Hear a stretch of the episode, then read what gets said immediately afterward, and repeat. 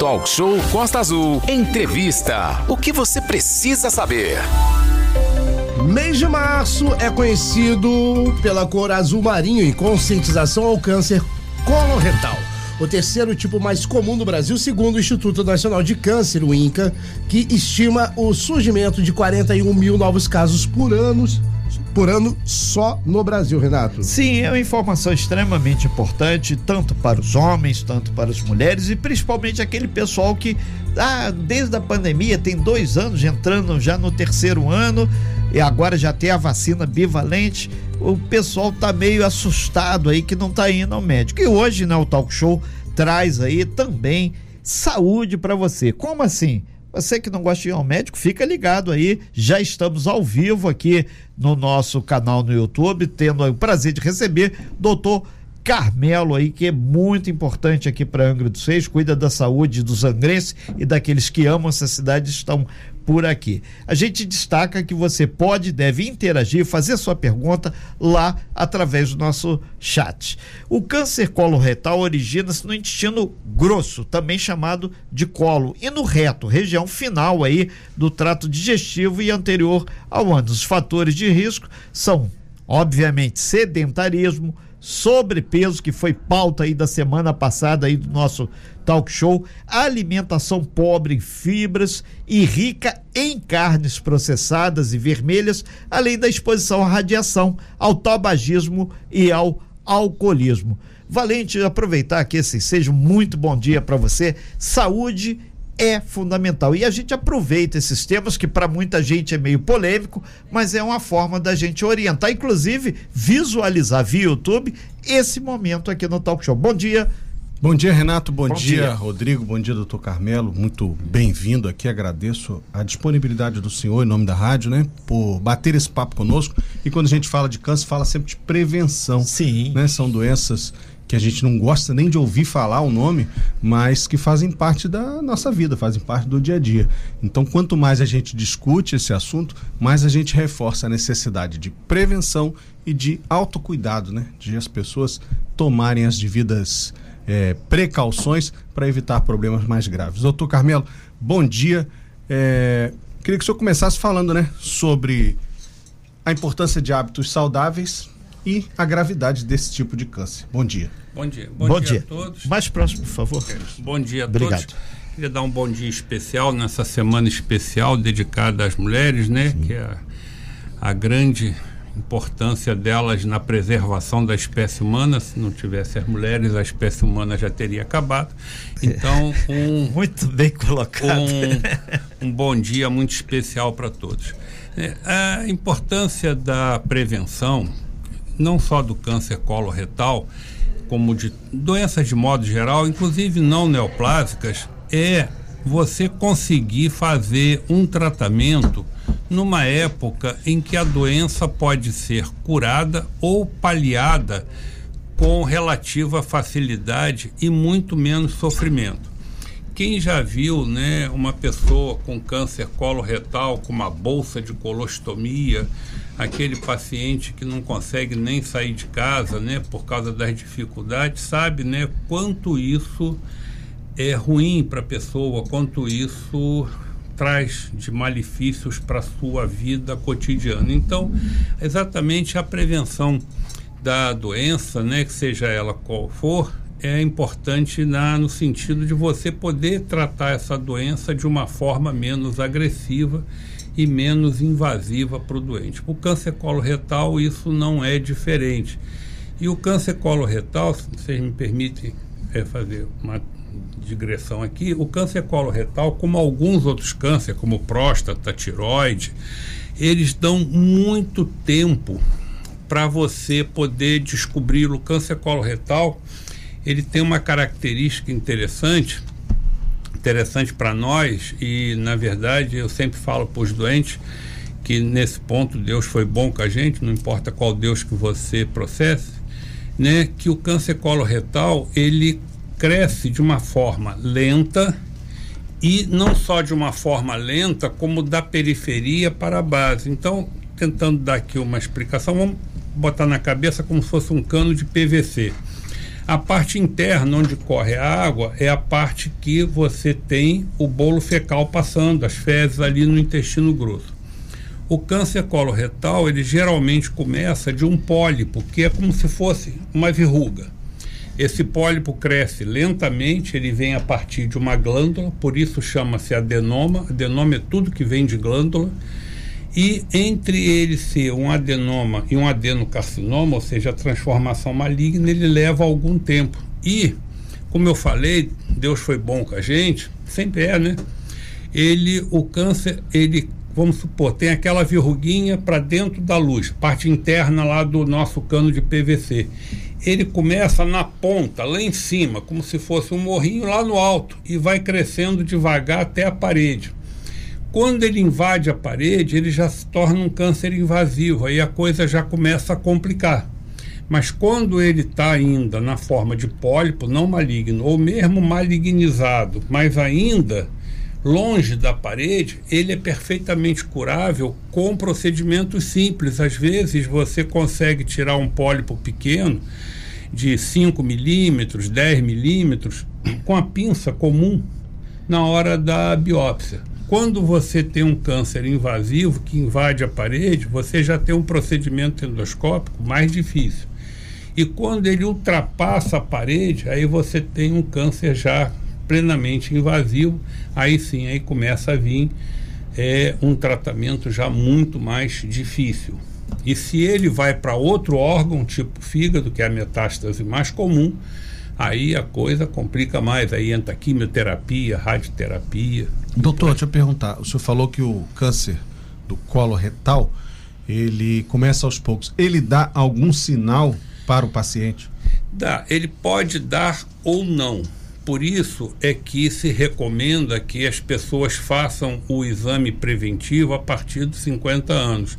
Nos Estados Unidos, isso já está diminuindo para 45 anos porque muitas vezes você pega pessoas completamente assintomáticas e vai fazer um exame e você tem lá o pólipo aquele pólipo vem lá o, o, laudo lá, adenoma com displasia de baixo grau. A displasia já é uma transformação da célula, né?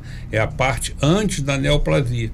Mas essa displasia de baixo grau ela é de crescimento lento. Então, na hora que você, a pessoa pergunta, mas e aí, o que, que eu vou fazer agora? Não vai fazer nada. Você tirou, não tem mais. Adenoma não tem mais displasia, não tem mais o que fazer. Está curado. Entendeu?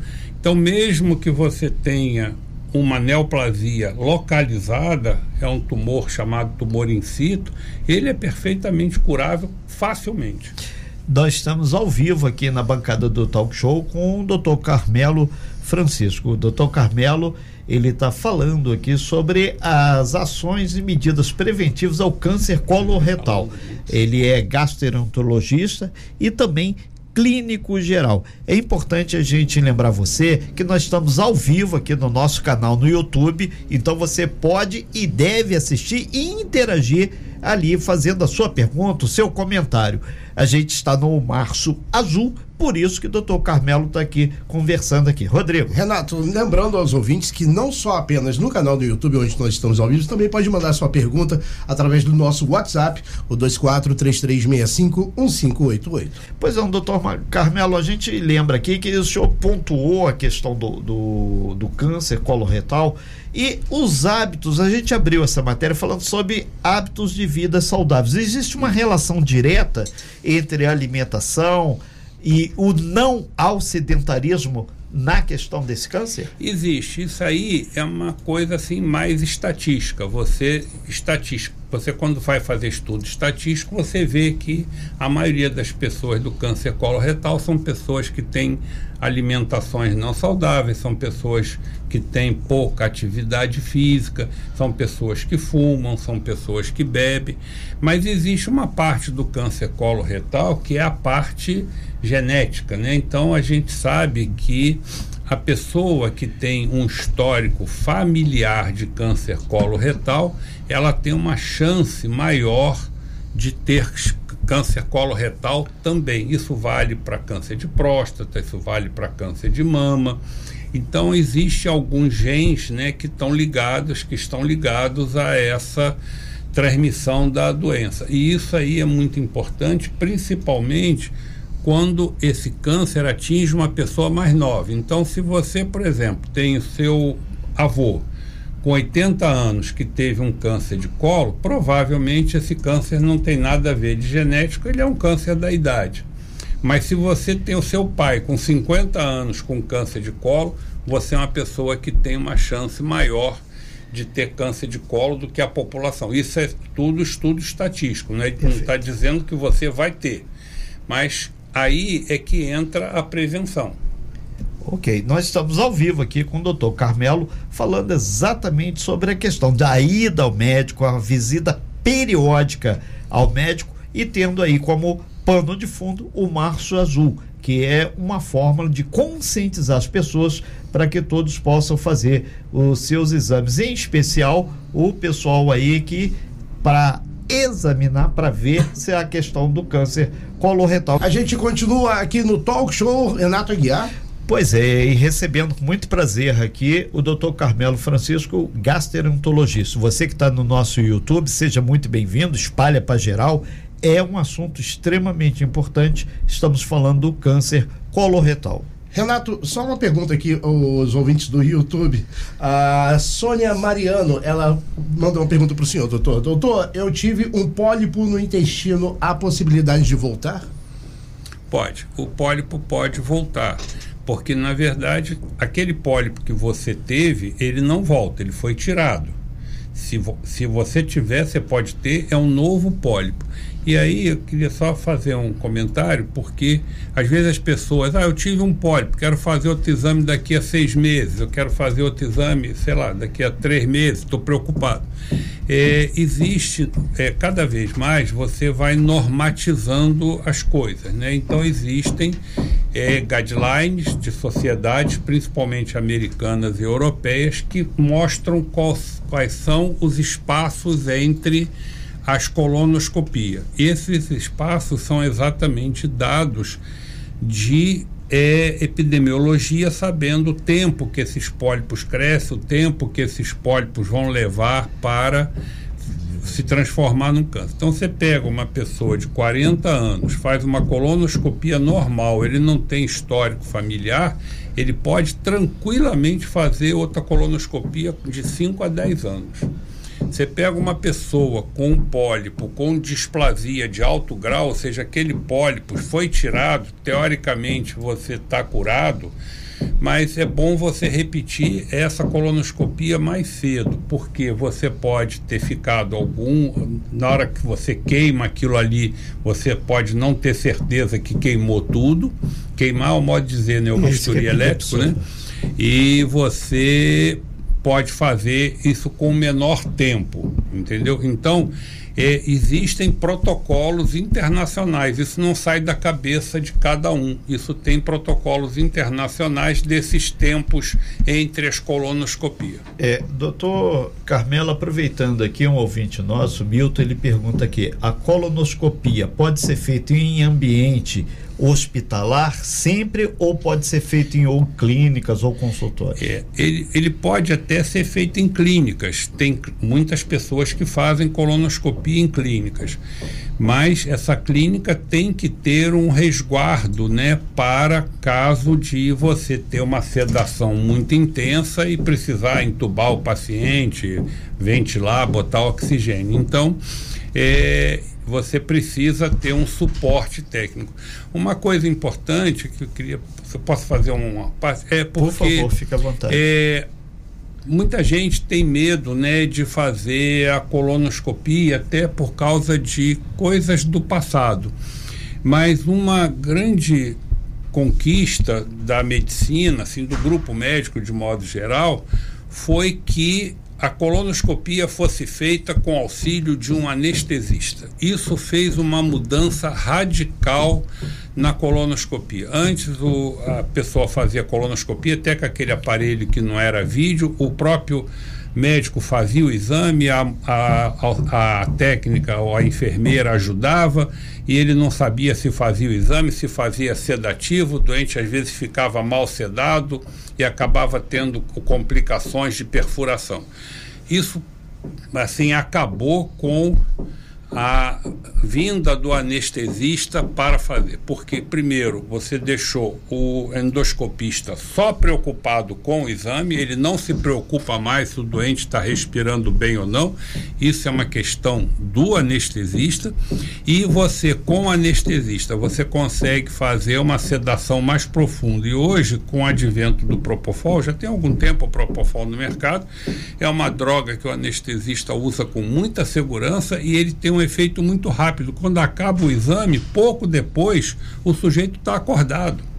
Então, ao advento do anestesista junto com o endoscopista foi um marco, né, no sentido da melhora da qualidade técnica do exame e melhora para o próprio paciente. O paciente, na verdade, o grande, a grande reclamação é o preparo, porque tem que tomar laxante porque o exame em si, ele não vê nada. Quando ele viu, já acabou o exame. Perfeito. É, nós estamos ao vivo aqui com o doutor Carmelo, falando exatamente sobre o nosso Março Azul. São várias ações que são feitas para conscientizar homens e mulheres sobre a prevenção ao câncer do colo de útero. Valente. Eu tenho colo, colo, colo, intestino. É colo do intestino. Eu tenho duas perguntas aqui. A primeira é a seguinte: é, o senhor falou de colonoscopia e endoscopia, que são, né, pelo relato das pessoas que já passaram por esse procedimento, exames muito invasivos, desconfortáveis. É, ex existem outros exames preventivos anteriores a esse estágio da colonoscopia e da endoscopia? É, existem, né? É, realmente, a, qualquer exame invasivo, ele se torna desconfortável, né? né? Gostoso mesmo é sorvete de chocolate com, com castanha em cima, né? Tá não é, não é coisa. Mas você consegue minimizar isso, né? com conversa, com sedação, com uma anestesia bem feita, você consegue. Mas, na verdade, é, existem é, coisas que são feitas antes, né? E eu acho que uma coisa que vai se perdendo ao longo do tempo, eu não sei se é porque eu sou velho e saudosista, eu já estou fazendo 48 anos de formado esse ano. Parabéns. Né? Obrigado. É, a primeira coisa que você tem que fazer é sentar com a pessoa e conversar com a pessoa. Isso aí, porque essas informações são muito importantes. Às vezes, informações que passam despercebidas são importantes. É aquela pessoa que, de repente, ela diz: Doutor, eu sempre caminhei na praia, agora eu caminho e sinto muito cansado. Então você vai ver, e aí você passa para a segunda parte, que é examinar a pessoa. Então você vai ver que aquela pessoa está um pouco pálida, pede um exame de sangue, está com anemia. E aí vou fazer um outro parênteses: anemia não é doença. Por favor, se for lá no doutor, está com anemia, o doutor passou sulfato ferroso para você sem saber qual é a causa da anemia, procura outro doutor. Porque anemia é um sinal e não uma doença. Ela pode aparecer em dezenas de doenças. Então você pode passar um remédio à base de ferro para a pessoa com anemia, o sujeito está com câncer coloretal, está com uma leucemia e você perdeu tempo ali, né? Então é, essa, essa, essa sequência é que ela é muito importante, porque o que acontece? Você não está mais na época de fazer diagnóstico de câncer coloretal, isso é lamentável, você fazer um diagnóstico de câncer coloretal porque meteu a mão na barriga do sujeito e encontrou uma maçaroca dentro da barriga do sujeito. Isso é uma coisa completamente anacrônica. Isso era verdade quando eu estava me formando há 45 anos, 48 anos atrás. Perfeito, muito Hoje você não tem mais por que ter isso senhor toca num ponto né, que a gente já conversou aqui, inclusive, com o secretário de saúde. Qual o relato dos nossos ouvintes? É que os médicos do serviço público, sobretudo, é, têm caminhado sempre para diagnóstico de exame complexo. Ah, você examinou um paciente, obviamente não sou médico, não sei qual o procedimento adequado, mas naquela primeira exame o sujeito já pede um exame complexo. E às vezes aquele exame complexo a rede não tem, demora a marcar, né? Eu acho que é um pouco desse, dessa falta de cuidado que o senhor se referiu há pouco. Né? Uhum. Isso está se perdendo. O médico está fazendo muitos atendimentos e quer, entre aspas, me desculpe aí se for sensível o que eu vou falar, quer se livrar daquele paciente, atender aquele paciente e chamar o próximo. Uhum. É, isso aí não deixa de ser verdade. Né? Você, na hora que você massifica a medicina, o atendimento, tanto na rede pública quanto na rede privada, por causa dos convênios, se você não tomar cuidado, você entra nesse roldão, né? Então, eu, eu por exemplo, eu, eu, como eu, eu disse para você, eu venho de uma escola, né? Eu sou formado pela UERJ, eu venho de uma escola em que a, a semiologia, que é ver o doente, examinar o doente, a propedêutica, que são os exames clínicos, ela era fundamental. A gente fez dois anos disso, terceiro, quarto ano era só disso. Então, isso fica para você para sempre, né? Perfeito. Então, é, é, se você não segue um caminho, entendeu? Tem uma frase, desculpa se eu estou me alongando, tem uma frase antiga que diz que quem não sabe o que procura não pode interpretar o que acha. Então, às vezes, você pega um doente que chega na tua frente com uma pilha desse tamanho de, de exame, exame, de exame. Aí você olha ali, tem um exame ali isso aqui tem, tá, tá, esquisito aqui. Aí, mas por que, que pediu isso aqui? E agora nem me lembro por que, que eu pedi isso aqui. Você depois não sabe o que, que faz com aquilo, entendeu? Perfeito. Então você tem que ter uma lógica no seu pedido de exame. Aquele pedido de exame, você tem que esperar uma resposta dele. Não pedir um exame. Ah, doutor, tem algum. Isso é comum o pessoal perguntar. Tem algum exame que veja tudo dentro de mim? Não, não tem. Não tem. doutor, existe um senso comum, e eu sou uma pessoa que repito isso, talvez eu seja desacreditado aqui agora é, que o câncer aqui na região lombar, né, onde estão o intestino, as funções hepáticas e renais. O lombar é, ah, aqui, é abdômen. No abdômen, isso, perfeito. Que o câncer aqui no abdômen, onde está o intestino, as funções hepáticas e renais, são mais graves ou mais difíceis de tratamento. Isso é verdade? Não, não é. Na verdade, o que faz a diferença do. Tem duas coisas que fazem a diferença na gravidade do câncer. Uma é o estágio que você diagnostica, mas mais importante que isso é o tipo histológico do câncer. Então, vamos supor, vou dar um exemplo de um câncer de estômago. Você tem um adenocarcinoma de estômago. Ele pode ser indiferenciado, pouco diferenciado, bem diferenciado ou muito diferenciado. Então, mais ou menos, eu comparo quando eu converso com os pacientes a lutador de boxe. Você pega um lutador de boxe novinho, extremamente agressivo, é o câncer indiferenciado. E pega aquele lutador de boxe mais técnico, mais velho, mais coisa, que é o câncer bem diferenciado. Então, se você pega um sujeito com câncer indiferenciado, você vê que ele é uma célula extremamente agressiva. Entendeu? Então, o tipo histológico do tumor ele vai fazer toda a diferença, além de, logicamente, do tempo que você pega. Se você pega mais no início, você consegue mais fácil.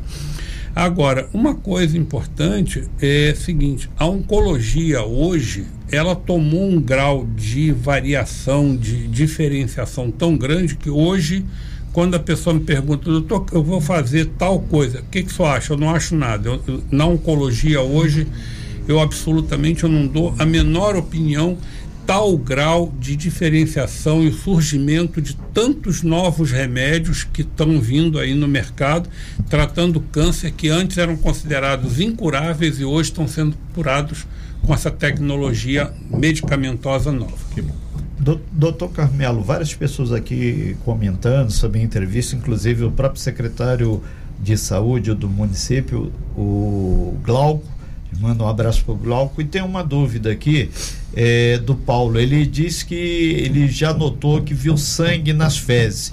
E essa situação, ele deve procurar de imediato médico? O, qual é o procedimento mais adequado para esse Não, cidadão? Ele deve procurar o, o médico. O sangue nas fezes é sempre um sinal de alerta, né? Você pode ter sangue nas fezes por um motivo frusto, por exemplo, está com o intestino preso, fez muita força, sangrou mas pode ser por algum motivo. Eu, eh, ano passado, quando eu tive aqui, eu dei o exemplo da minha filha, Perfeito. que eu vou falar de novo, né? Porque eu, pessoas novas escutando. Eu tenho uma filha que tem 44 anos hoje em dia, é médica também, e de repente ela começou com sangramento nas fezes, ela mesmo, não, não deve ser nada demais, passou um mês, dois meses, sangramento nas fezes, ela foi ela aí resolveu fazer uma colonoscopia com um colega dela, a Isabel também é gastro, ela mora no interior de São Paulo, e tinha um pólipo até certo ponto grande e já bem avançado na displasia. Então aquilo certamente, com dois, três anos, aquilo seria um câncer de colo.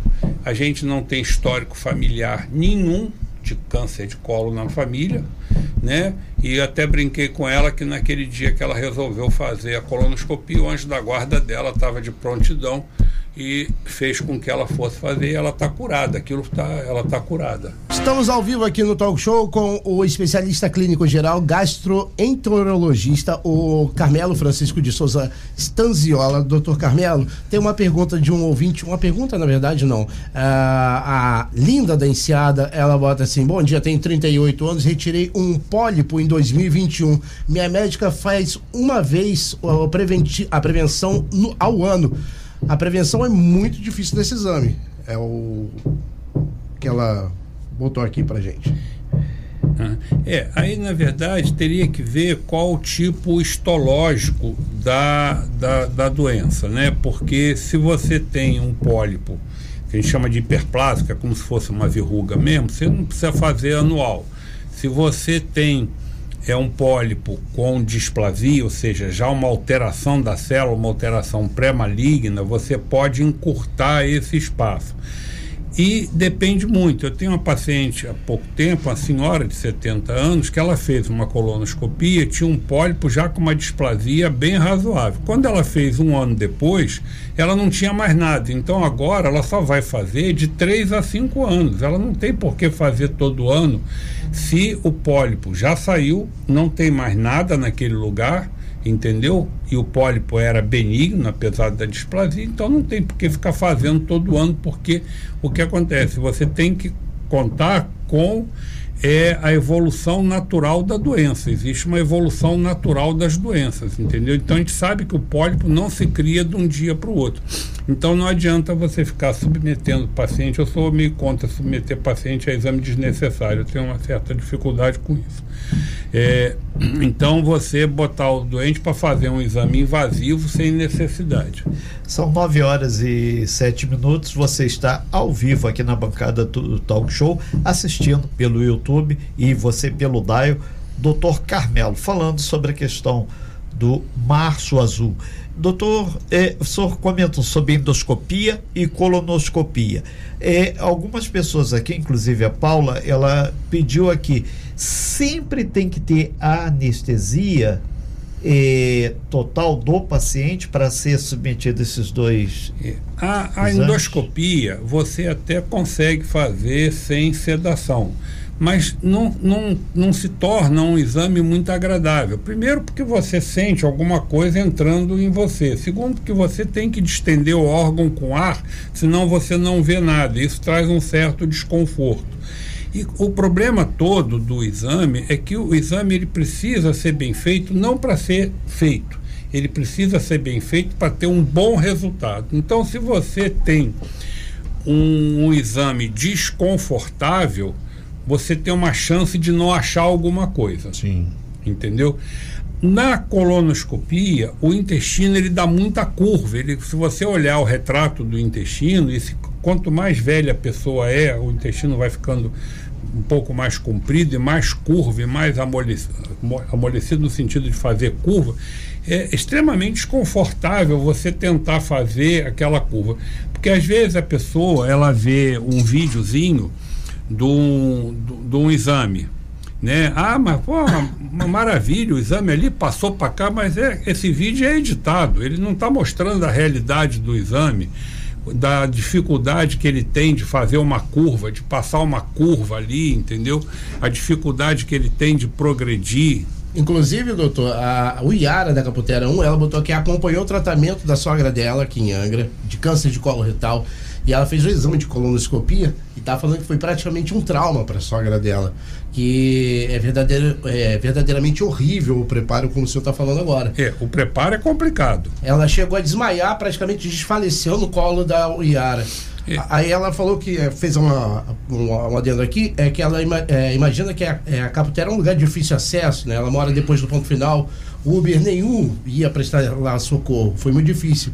Aí ela perguntou por que, que não fazia preparação também no hospital, sem contar que aqui em Angra Eu fiz com ela a preparação três vezes até conseguir fazer o exame. Foi muito doloroso. É, a preparação da pessoa idosa, ela é mais complicada, porque a pessoa idosa, muitas vezes, ela é hipertensa, ela é diabética, ela desidrata com facilidade, faz hipotensão. Então, sempre que você pode fazer a preparação, pelo menos de véspera para o dia no hospital, é interessante. Isso vale realmente a pena. O problema todo é que você, na verdade, não tem é, capacidade de leito para fazer isso muitas vezes, mas que isso aí é a situação ideal. É, pessoas diabéticas, pessoas que estão anemiadas, pessoas que estão em estado geral debilitado, se você puder fazer a preparação no hospital. Agora, também tem uma coisa importante: o preparo do exame ele é fundamental.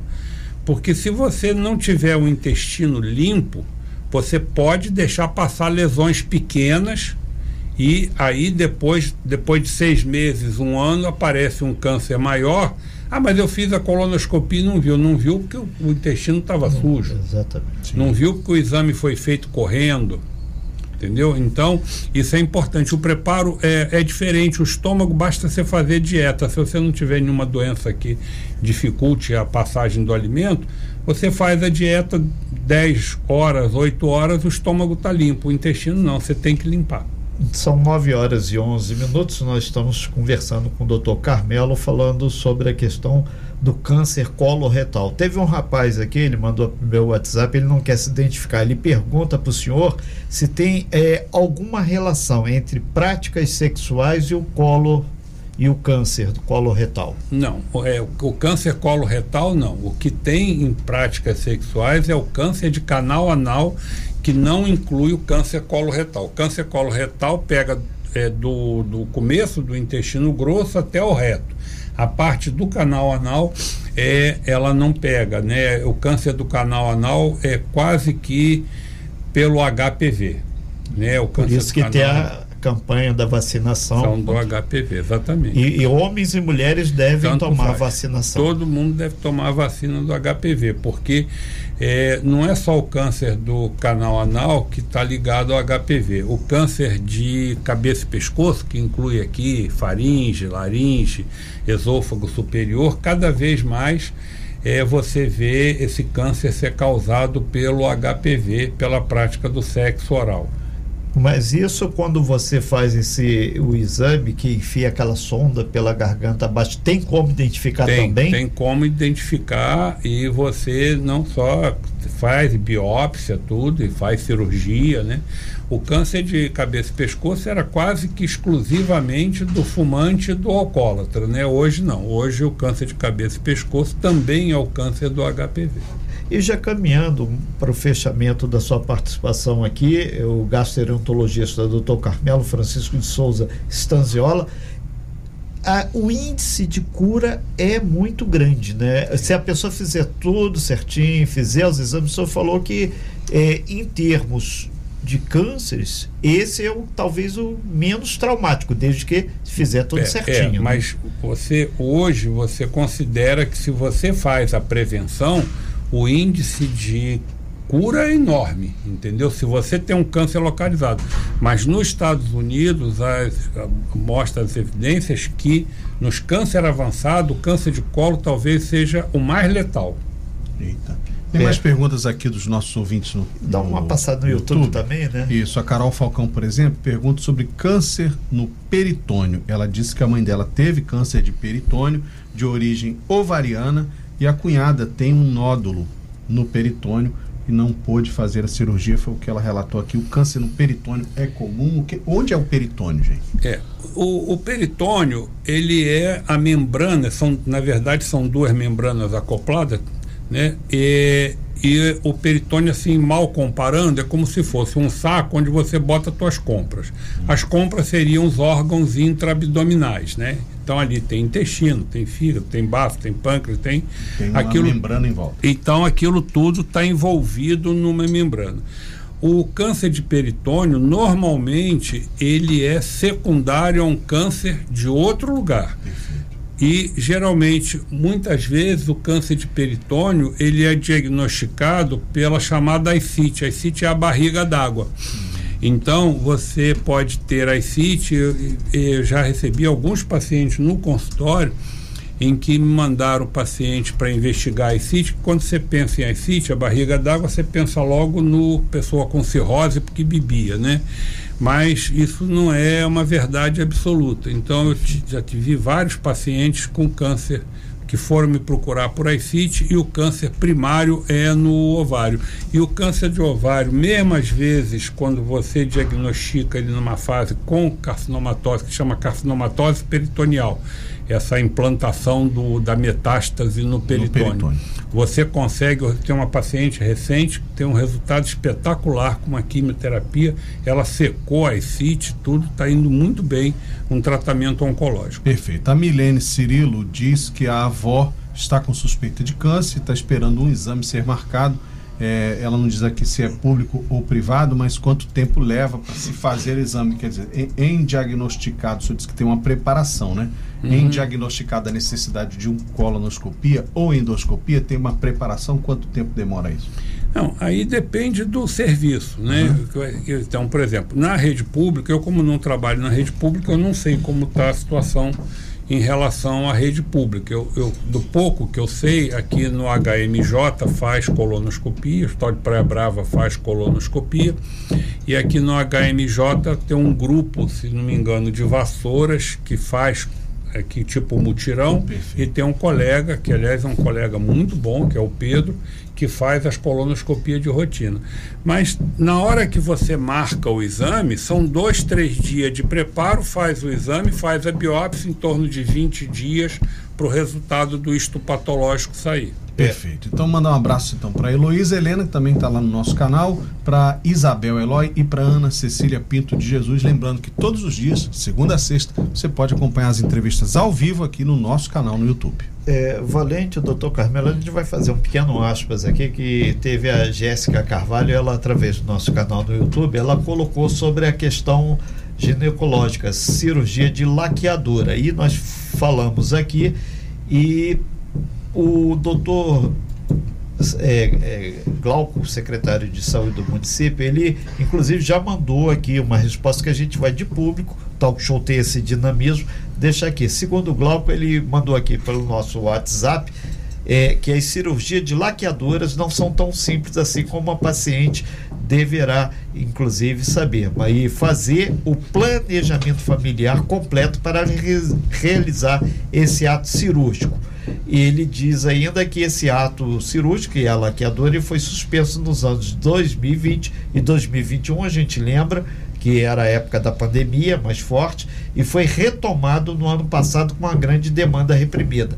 E o Glauco Fonseca ele vai mais além e cita aqui que no Bracuí tem os médicos Ricardo, Ana Paula, Silvia e ainda tem a pediatra Márcia. Obrigado aí ao Glauco aí pela sua re resposta e esperamos que tenha contemplado aí então a nossa ouvinte que participa aí pelo nosso YouTube. É importante deixar claro, né, doutor, que essa interatividade ela é dinâmica. O senhor atende na parte privada, mas nós temos a interface na parte uhum. pública. Não, só uma, uma adendo, saiu, isso é agora coisa recente, semana passada, é, não precisa mais da, do aval do cônjuge para a realização da laqueadura. Perfeito. Que antes você só podia fazer a laqueadura se o cônjuge assinasse o termo. Agora não, basta a mulher querer e se encaixar dentro das normas da, do Ministério da Saúde. Aí tem essa história de quantos anos tem, quantos filhos tem, mas hoje você não precisa mais do aval do cônjuge, é mais uma vitória das mulheres, né? É, na luta delas é, você não precisa mais do aval do cônjuge para autorizar a, a, laqueadura. É, isso é o princípio da Constituição, né, Vale? Todos nós somos iguais perante Dois, a lei. Dois adendos. Um é que há uma matéria no nosso site sobre essa lei da esterilização que tornou-se mais fácil, né, tanto a laqueadura quanto a vasectomia, né, para homem e mulher. Não precisa, essa é a principal diferença. Não precisa mais de autorização do cônjuge, o que para muitas mulheres parecia injusto Afinal de contas, né? É o corpo delas que vai ser uhum. é, alterado.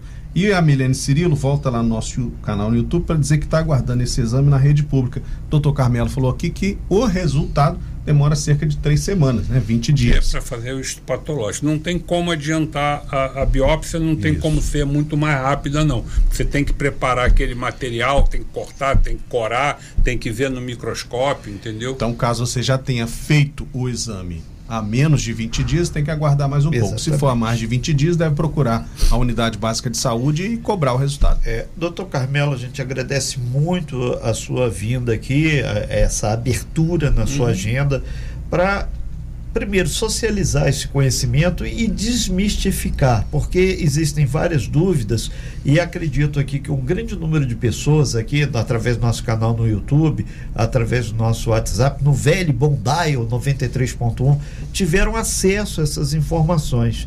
E mais do que isso, a ideia do Março Azul é exatamente essa: trazer o profissional, no caso o senhor, o, o, o médico, para falar sobre endoscopia, colonoscopia e tirar alguns tabus que porventura as pessoas ainda têm.